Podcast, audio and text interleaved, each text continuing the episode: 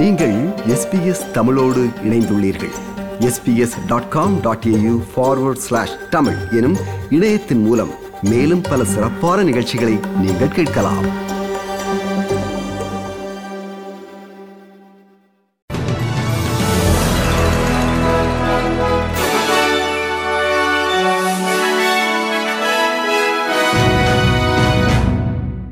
வணக்கம்.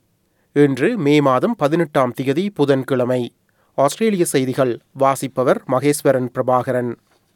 குடும்ப வன்முறையால் பாதிக்கப்பட்டவர்களுக்கு பத்து நாட்கள் ஊதியத்துடன் கூடிய விடுப்பு வழங்குவதை லேபர் கட்சி சட்டமாக்கும் என்று எதிர்க்கட்சித் தலைவர் ஆந்தனி அல்பனீசி உறுதிப்படுத்தியுள்ளார். இன்று கன்பராவில் உள்ள நேஷனல் பிரஸ் கிளப்பில் உரையாற்றும் போதே அவர் இதனை தெரிவித்தார். மேலும் சமூக மேம்பாட்டு மானிய திட்டத்திற்கான நிதியை முன்னூற்றி ஐம்பது மில்லியனாக குறைப்பதுடன் பிராந்தியமயமாக்கலுக்கான நிதியான நானூறு மில்லியன் டாலர்களை பட்ஜெட்டுக்கு திருப்பி வழங்குவதன் மூலம் அவரது அரசு சுமார் எழுநூற்றி ஐம்பது மில்லியனை சேமிக்கும் என்று தெரிவித்தார்.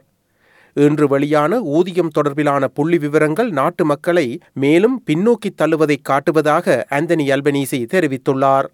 Under Scott Morrison, real wages are plummeting while the costs of living are skyrocketing. கடந்த மார்ச் காலாண்டில் நாட்டின் ஊதியங்கள் புள்ளி ஏழு சதவீதம் மட்டுமே வளர்ச்சியடைந்துள்ளதாக தெரிவிக்கப்பட்டுள்ளது. இது முன்கணிக்கப்பட்டதை விட குறைவாகவும் மற்றும் பணவீக்க விகிதத்தை விட மிகவும் பின்தங்கியதாகவும் காணப்படுகிறது.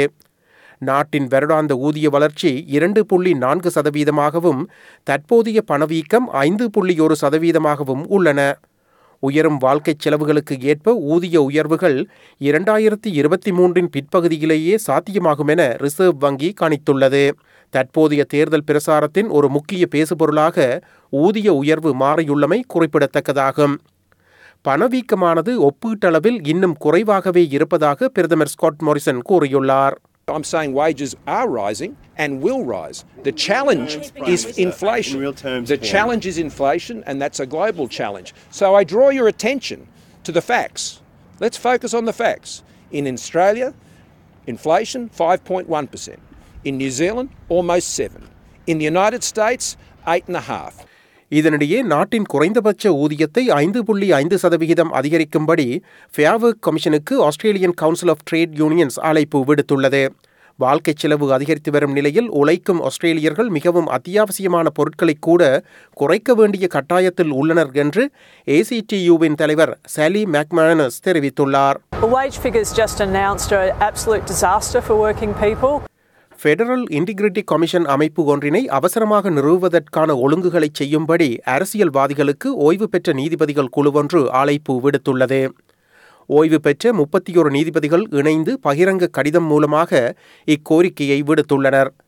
சென்டர் ஃபார் பப்ளிக் இன்டிகிரிட்டி மையத்தினால் ஒழுங்கு செய்யப்பட்ட அக்கடிதத்தில் நாட்டின் ஜனநாயக கொள்கைகளின் மீறல்களை தடுக்க ஒரு வலுவான அமைப்பு தேவை என்று தெரிவிக்கப்பட்டுள்ளது.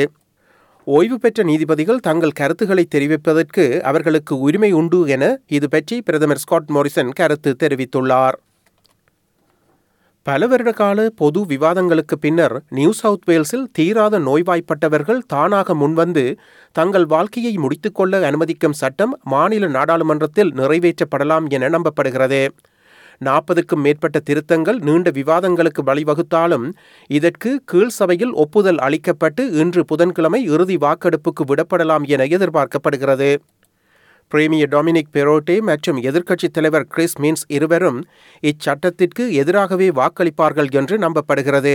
ஆனால் இது இறுதியாக நிறைவேறும் என்று ரேடியோ டூ ஜிபியிடம் சுயாதீன நாடாளுமன்ற உறுப்பினர் அலெக்ஸ் கிரீன்விச் நம்பிக்கை வெளியிட்டுள்ளார். Today is a really important day in New South Wales. We hope that by the end of it, people with cruel and advanced terminal illnesses will have the same uh, end of life care options as people in every other state. நாடு முழுவதும் Covid தொற்றாளர்களின் எண்ணிக்கை மீண்டும் அதிகரிப்பதாக தெரிவிக்கப்பட்டுள்ளது நாட்டில் Covid தொற்று காரணமாக மேலும் ஐம்பத்தி மூன்று பேர் உயிரிழந்துள்ளனர் கடந்த மூன்று நாட்களில் நாட்டின் அநேகமான மாநிலங்கள் மற்றும் பிரதேசங்களில் கோவிட் தொற்றுகள் அதிகரித்துள்ளன மேற்கு ஆஸ்திரேலியாவில் புதிதாக பதினாறாயிரத்தி இருநூற்றி ஐம்பத்தி மூன்று தொற்றுகள் பதிவாகியுள்ளன. அங்கு மேலும் மூவர் உயிரிழந்துள்ளனர். நியூ சவுத் வேல்ஸ் மாநிலத்தில் புதிதாக பன்னீராயிரத்தி இருநூற்றி தொன்னூற்றி ஏழு தொற்றுகள் பதிவாகியுள்ளன. தொற்று காரணமாக மேலும் பதினான்கு பேர் உயிரிழந்துள்ளனர். விக்டோரியா மாநிலத்தில் புதிதாக பதினான்காயிரத்தி இருநூற்றி இருபது கோவிட் தொற்றுகள் பதிவாகியுள்ளன. அங்கு மேலும் இருபத்தி ரெண்டு பேர் உயிரிழந்துள்ளனர். குயின்ஸ்லாந்து மாநிலத்தில் கோவிட் தொற்று காரணமாக மேலும் ஏழு பேர் உயிரிழந்துள்ளனர். தெற்கு ஆஸ்திரேலியா மாநிலத்தில் கோவிட் தொற்று காரணமாக மேலும் ஆறு பேர் உயிரிழந்துள்ளனர். டஸ்மேனியாவில் தொற்று காரணமாக மேலும் ஒருவர் உயிரிழந்துள்ளார்.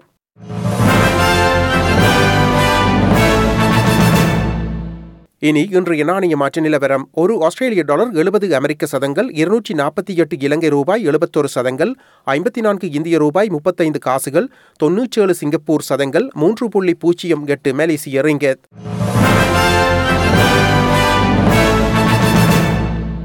அடுத்து நாளைய வானிலை முன்னறிவித்தல். பேர்த் மழை நாள் இருபத்தி ரெண்டு செல்சியஸ். அடிலைட் வெயில் நாள் பதினெட்டு செல்சியஸ். மெல்பர்ன் மேகமூட்டம் காணப்படும் பதினைந்து செல்சியஸ். ஹோபார்ட் மழை தூரக்கூடும் பதினான்கு செல்சியஸ். கன்பரா வெயில் நாள் பதினைந்து செல்சியஸ். சிட்னி வெயில் நாள் பத்தொன்பது செல்சியஸ். பிரிஸ்பர்ன் மழை நாள் இருபத்தி நான்கு செல்சியஸ். டாவின் வெயில் நாள் முப்பத்தி நான்கு செல்சியஸ். இத்துடன் எஸ்பிஎஸ் தமிழ் ஒளிபரப்பு வழங்கிய ஆஸ்திரேலிய செய்திகள் நிறைவு பெறுகின்றன. இது போன்ற மேலும் பல நிகழ்ச்சிகளை கேட்க வேண்டுமா? Apple podcast Google podcast Spotify என்று பாட்காஸ்ட் கிடைக்கும் பல வழிகளில் நீங்கள் நிகழ்ச்சிகளை கேட்கலாம்.